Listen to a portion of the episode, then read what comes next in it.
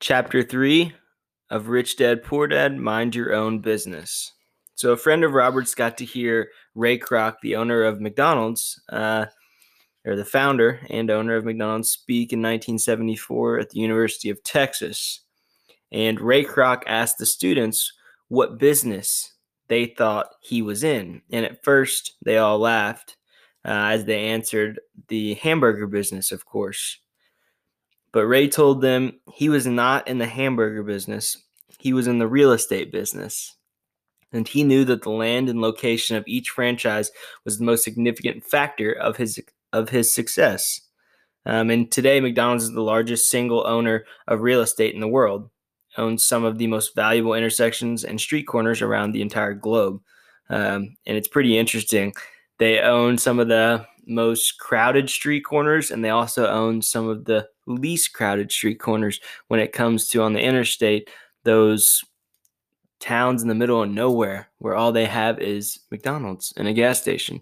Um, kind of intelligent. You have no, nothing else to eat, and you've got to choose McDonald's. And at that point, people would love to have McDonald's for being out in the middle of nowhere. So, um, next goes on to talking about in this chapter how many people work for everyone else their employer, um, the government, which is taxes, and the bank, which is your mortgage. Um, what Ray Kroc and Rich Dad knew was the secret of part of being wealthy was minding your own business and not spending your whole life working for someone else. Uh, when Robert said when he would ask people, What is your business? they would reply, Oh, I'm a banker. Then he asked them if they own a bank, and they would usually respond, No, I work there. Um, and in that situation, they have confused their profession with their business. Their profession may be a banker, but they still need their own business. Too many people spend their lives minding someone else's business and making them rich. And Robert explains minding your business doesn't mean starting a company, though for some people it will. Instead, your business revolves around your asset column, not your income column. Promotions or a better job will only help you become more financially secure um, if that additional money is used to purchase income generating assets. Net worth isn't the measure that people think it is most so called assets that people base their net worth on either aren't as valuable as they think, or if they have gained value, will trigger taxes on the gain if they're sold. And this is where Robert tells people to start minding their own business, keep your daytime job, but start buying real real assets, not liabilities or personal effects that have no real value once they get home. Robert says real assets fall into the following categories Businesses that do not require his presence, which he owns them, but they are managed or run by other people. If he has to work there, it's not a business, it becomes a job. Number two, stocks. Number three, bonds. Number four, income generating real estate. Um, and he means by like rental income off that real estate that you have.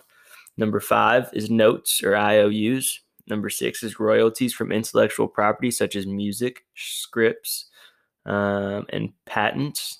And number seven, anything else that has value, produces income, or appreciates, and has a ready market. Robert's big on acquiring assets that you love. Robert loves real estate and thus spends much of his time thinking about thinking about and shopping for it. If you don't like real estate, don't invest in it, he says. Robert also loves stocks of small startup companies because he himself was an entrepreneur and is an entrepreneur. His real estate strategy, on the other hand, is to start small and keep trading up for bigger properties and delaying taxes on the gain, holding real estate less than seven years, though. So he'll have a property for around seven years and then sell it and upgrade to a better property. Um, and he continues to do that over time until he continues to upgrade and have um, a large amount of money invested in real estate after he started off with a small amount and just continued to upgrade his real estate properties. Robert doesn't recommend people start a company unless they really have the desire to.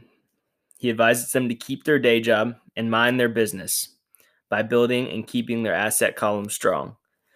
Build the asset column and let the income generated by those assets pay for the luxuries.